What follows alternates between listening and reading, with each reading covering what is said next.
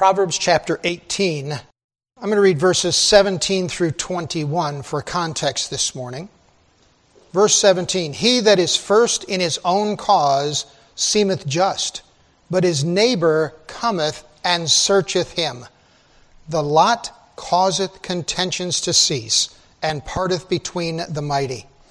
A brother offended is harder to be won than a strong city and their contentions are like the bars of a castle. A man's belly shall be satisfied with the fruit of his mouth, and with the increase of his lips shall he be filled. Death and life are in the power of the tongue, and they that love it shall eat the fruit thereof. Take just a moment here for review for the benefit of those of you who don't know where we are in this. We're, we're looking at a short series here in the book of Proverbs I've titled it Pearls and Perils in the book of Proverbs, or if you prefer, Wonders and Warnings from the book of Wisdom. But what we've been doing is just looking at a number of different aspects of the book of Proverbs that would help us in our day to day life. A proverb is a statement that makes a comparison or summarizes a common experience. As we know, this book is written by Solomon. It's a compilation of his proverbs. The Bible tells us he wrote over 3,000 proverbs, so obviously they're not all here, but this is a, uh, collection of uh, among those that he wrote.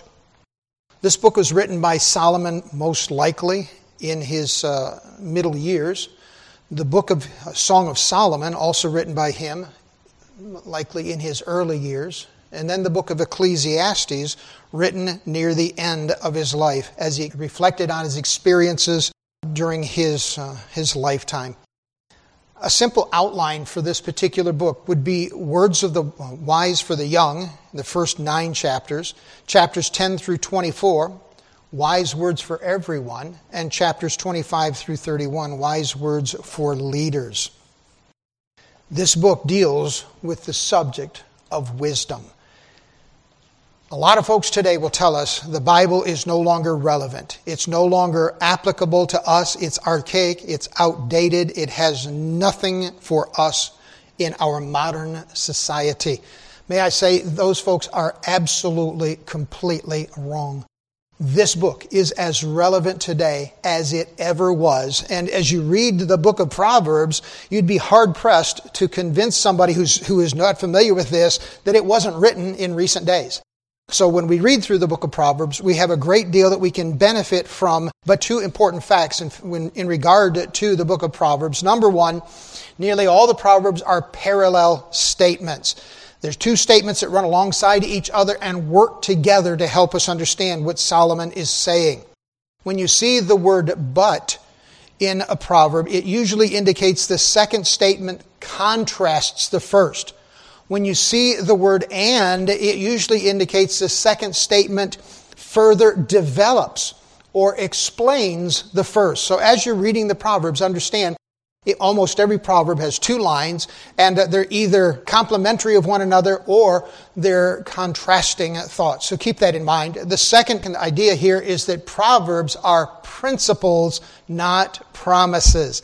I know I've said that frequently through this, but it's a um, reminder to us as we read the book of Proverbs, we have to be careful to understand that even though these things, when put into practice, most often produce the desired results, we can't guarantee that it's going to happen every time. For example, and I've used this a number of times, chapter 15, verse 1, a soft answer turneth away wrath. Well, usually that works but not always. You don't believe me? Just start talking to somebody about your views on the upcoming presidential election. I know a lot of folks will claim this verse train up a child in the way he should go. When he is old, he will not depart from it. That's a principle, not a promise. We'd like to think it's a promise. But the fact of the matter is, our children, like us, inherited the fallen, sinful, Adamic nature, and they will choose to do what they want to do, no matter how much effort and prayer and commitment we give to raising them, they are still going to make their own choices. So understand principles, not promises. Now, getting into our study, And by the way, in this series, we have looked at the purpose, the people, the paths, the places, and the praise of the book of Proverbs. Now we're concluding this little series within a series because we're also considering the pictures of the book of Proverbs. The words like and as and others are, are similes. They help us to understand God is trying to teach us something based on a, a picture that we can understand or comprehend. Our Lord used this type of teaching during his earthly ministry in the use of parables. Someone has said a parable is an earthly story with a heavenly meaning. God is taking something we know, we understand, we can comprehend, and attaching to it a spiritual truth or divine instruction.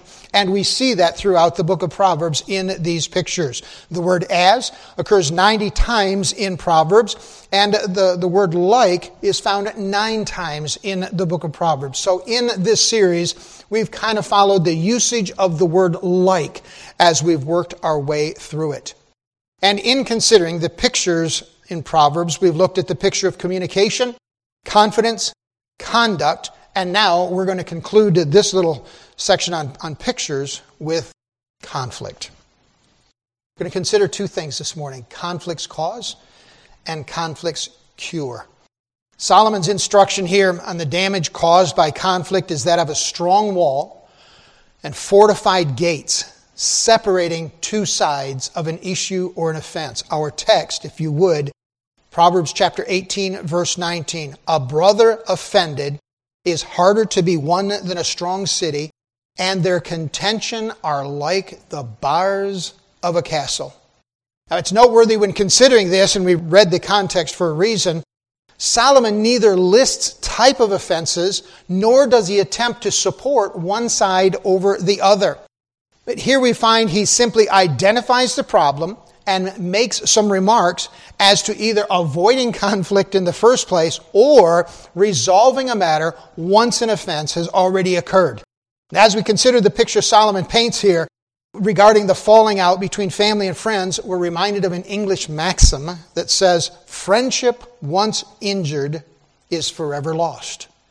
Maybe some of us have experienced that very thing. Sadly, all too often that statement is true.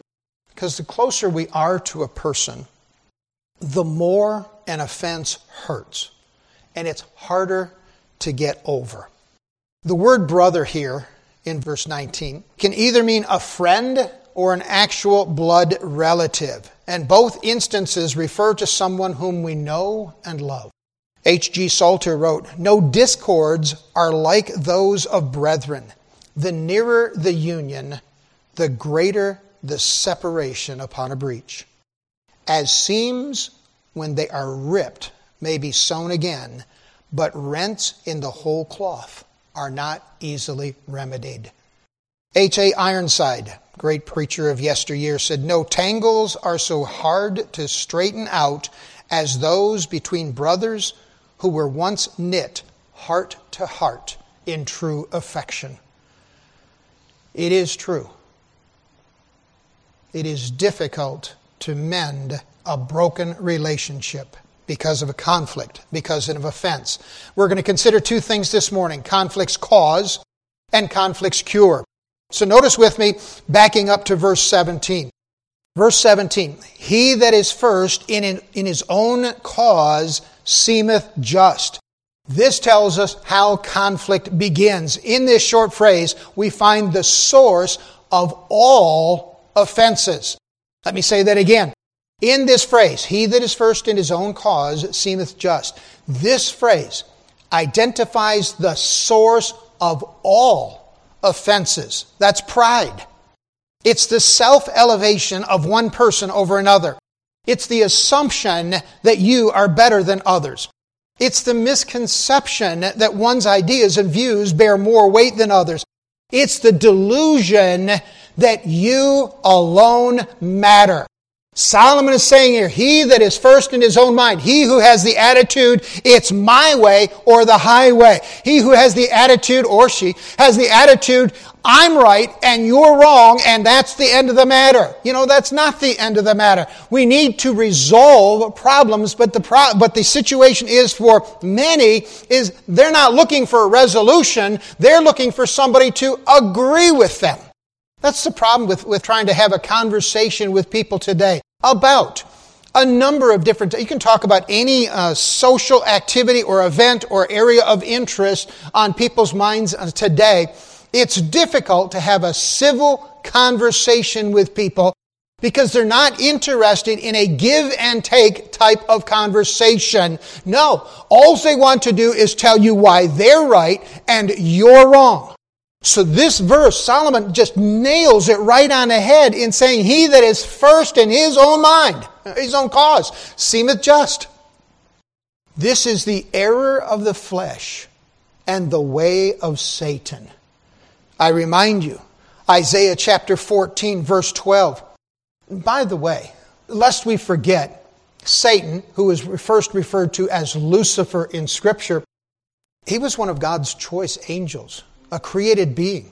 He, he was in heaven with all the other angels, rejoicing and praising God. However, it's interesting, as a created being, he let his own pride get in the way. For the scripture asks, How art thou fallen from heaven, O Lucifer, son of the morning? How art thou cut down to the ground, which did weaken the nations? For thou hast said in thine heart, notice the fivefold declaration of Satan, I will ascend into heaven. I will exalt my throne above the stars of God.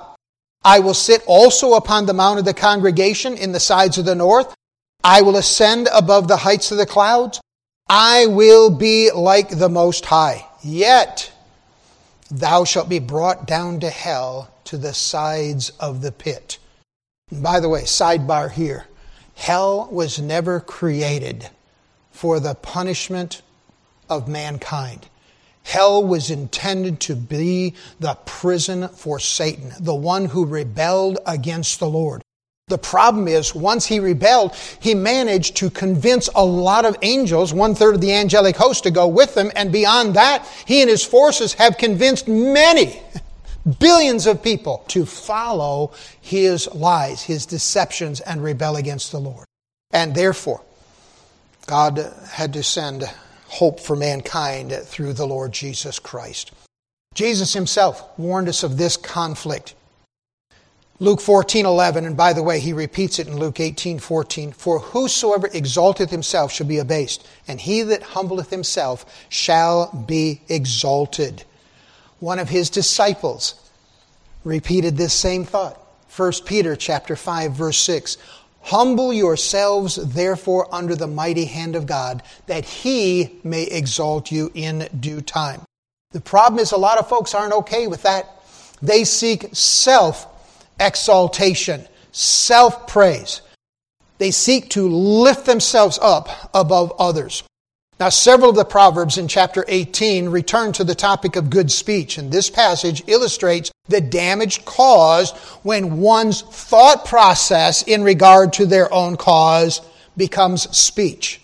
And that's what we see here. Those words that were swirling around in their head all of a sudden burst forth from their lips. And as a result, someone has said speech rightly used is a powerful tool for the wise person, but for the foolish, their words often come back to haunt them. Solomon notes here the offense comes when we fail to give attention to the importance of thinking before speaking. You never really know what somebody's thinking when, they're, when you're in their presence. But when they open your mouth, it helps to clear up things, doesn't it? Because we speak, and out of the abundance of the heart, the mouth speaketh. Foolish speech often closes the door against reconciliation and removes from the heart all feeling of tenderness. Conflict. Conflict begins when people are consumed with self and aren't willing to consider others. James talks about the importance of the tongue in regard to conflict. James chapter 3, verses 1 through 12, we have that great passage. on the, uh, the power of the tongue. I'm not going to read all of that, but just a couple of thoughts here. Verse 2 If any man offend not in word, the same is a perfect man and able also to bridle the whole body. Wow. You want to strive for perfection? Learn how to control your tongue. Because he uses the illustration, that passage, the tongue is a little member. It's like a fire that can do great harm. He says, The bit in the horse's mouth can turn the horse one way or another. The rudder of a ship can direct its path through the seas. Well, the tongue says, The tongue no man can tame. It's an unruly evil full of deadly poison. And then he says, Out of the same mouth proceedeth blessing and cursing. My brethren, these th- things ought not so to be. When people are offensive and abusive to others, they're igniting anger in that person that may never be quelled. Consider the offenses in Scripture. Cain killed Abel because of, uh, he was offended at Abel's righteousness. Esau sought to kill Jacob because he obtained the blessing of God. Joseph's brothers, because of envy, sold him into slavery. And Absalom, he so hated his brother Amnon for raping his sister Tamar that he plotted for two years to get even with him. For some people, two years is nothing on how long they hold on to anger, hatred, resentment. Tragedy is when offense is committed, both emotional and spiritual walls are created in the hearts of people who are offended and mistreated by others. Tearing down those walls proved to be difficult and sometimes impossible. Have you ever heard someone say, I will never forgive him? I will never forget what she said or what she did. I will never get over it. How sad. It's sad that the conflict was so great, the offense was so harsh that it caused those feelings. But for that individual who, who uh, is holding in that anger and that hatred, Bible talks about a root of bitterness springing up in their heart. And it's going to harm them in the long run. Beloved, conflict has a terrible impact on people. And we need to guard against it. How it begins? It begins with me saying, My way is right, your way is wrong. I came across a, a, a humorous little story that illustrates this. During a service at an old synagogue in Eastern Europe many years ago, when the Shema prayer was, was said, half the assembly stood up and half remained seated. The half that was seated yelled at those standing, telling them to sit down. The other half that was standing yelled at those seated, telling them to stand up. And so it was a conflict, it was a problem in this little uh, synagogue. And by the way, if you don't know what the Shema is, it's from the, uh, the passage in uh, Hebrew, excuse me, Deuteronomy chapter 6. It starts out, Hear, O Israel, the Lord thy God is one Lord. It is the text of that passage that is in every mezuzah that you see at the doorpost of a, a Jewish home. The young rabbi, he was educated in, in the law and the commentaries, but he didn't know what to do with this.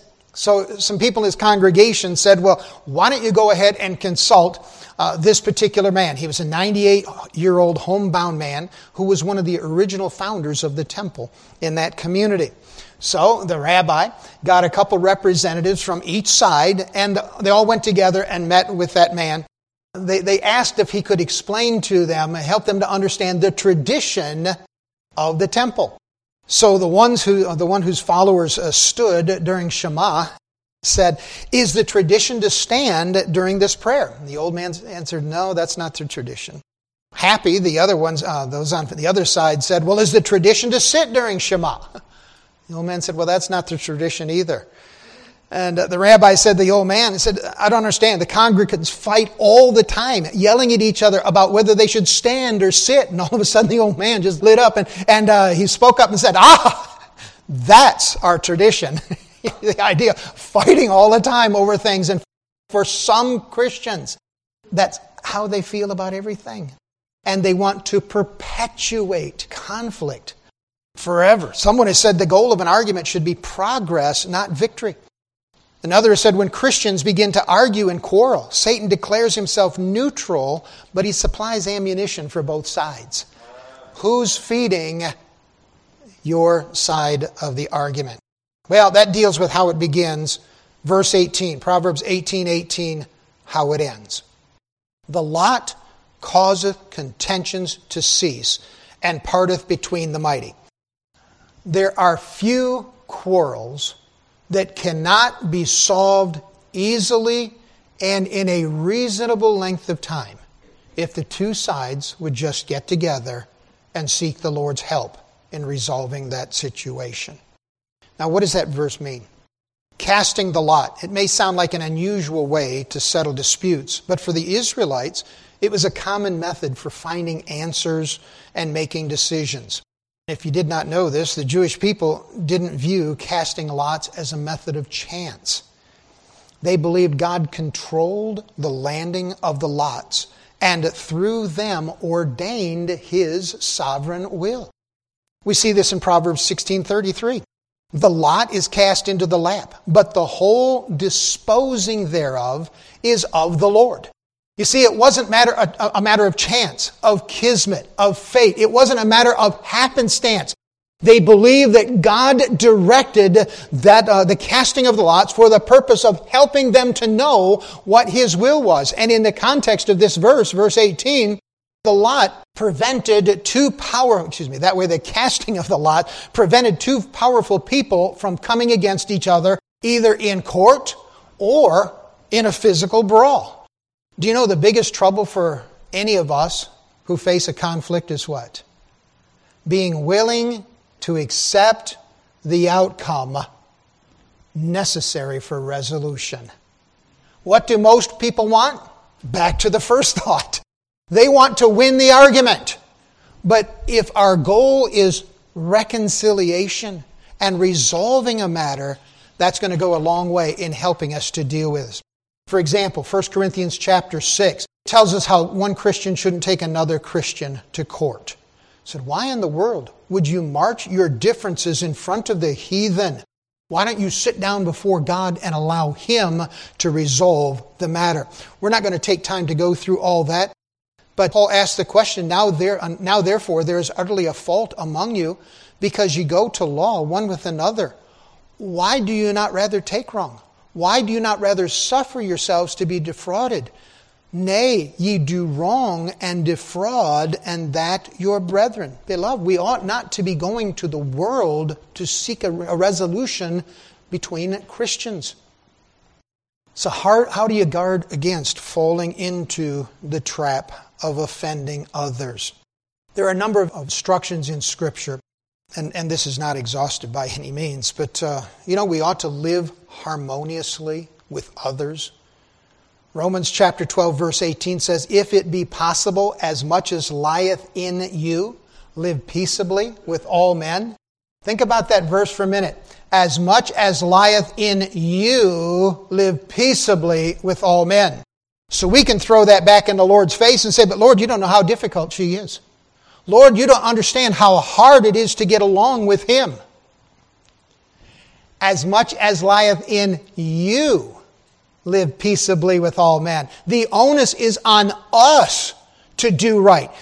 It is our responsibility to attempt to live harmoniously with others, whether they choose to accept that or not. It's our duty to do right.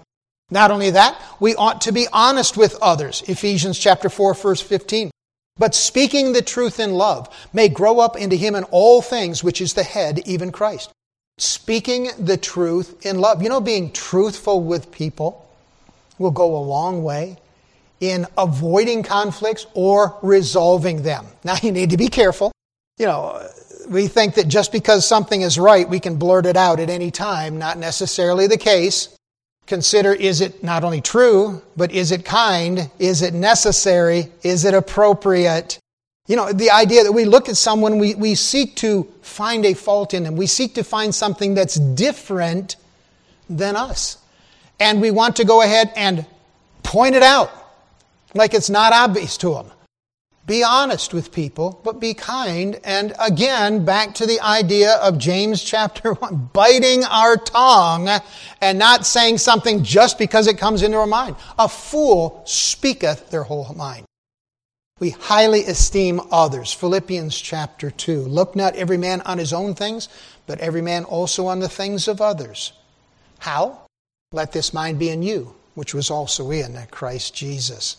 Treat others the way we believe Christ would have us treat them. Treat others the way we believe He Himself would treat them. Looking at them as individuals whom He loves and for whom He died.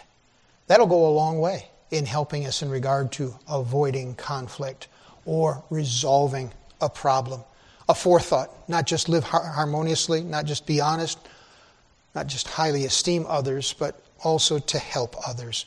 Philippians 4 3, I entreat thee also, true yoke fellow, help those women which labored with me in the gospel.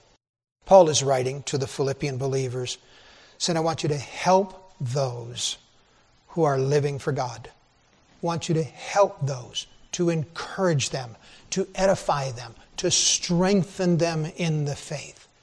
We ought to have an attitude of mind and heart that moves us to be willing to help people. Rather than always thinking we should be getting something from somebody, what can we do to aid them, to assist them? Realize it's going to take time to rebuild the trust or confidence with broken. But with most people, if we demonstrate genuine humility, repentance, and kindness over a period of time, their trust and confidence can be restored. And That really ought to be the goal. So, contention's cause, or how it begins when it's all about me, contention's cure, how it ends when it becomes about you. You see the different perspective there? Let me close uh, with this thought. Nature, you can learn a lot from nature. And compare the, uh, the mink and the otter. They both have beautiful coats. They're often hunted by man for those coats, but uh, they're both members of the weasel family. They have sleek bodies, short legs. Uh, they're both wanderers. They have similar diets made up of crawfish, frogs, fish, and, and the like. Yet, in one way, they are not alike at all. It's their disposition. The mink is everybody's enemy. Often it will kill its own kind and even its own offspring. It will slaughter a henhouse full of chickens just for the delight. Bred and raised in captivity for its pelt, the mink is as savage in the barn as it is in the woods. And it'll quickly bite the hand that feeds it. It's a mean little critter. By contrast, the otter is everybody's friend. It's incurably playful. Naturalists have seen otters playing in a stream of a pond for hours when raised in captivity, the otter will make friends with all other kinds of animals, including dogs. A loving pet, it gets along well with man and animal alike. Some people are like the mink, some people are like the otter. Some people generate conflict wherever they go, whatever they do. Others generate peace by what they say and do. So, do we find ourselves more like the mink or more like the otter? Are we a mean little creature when around others? Or are we loving and playful? Conflict. We see Solomon here gives us this picture of a mighty city that is easier to breach than the harm, the pain caused by an offense. May God help us to guard against hurting others.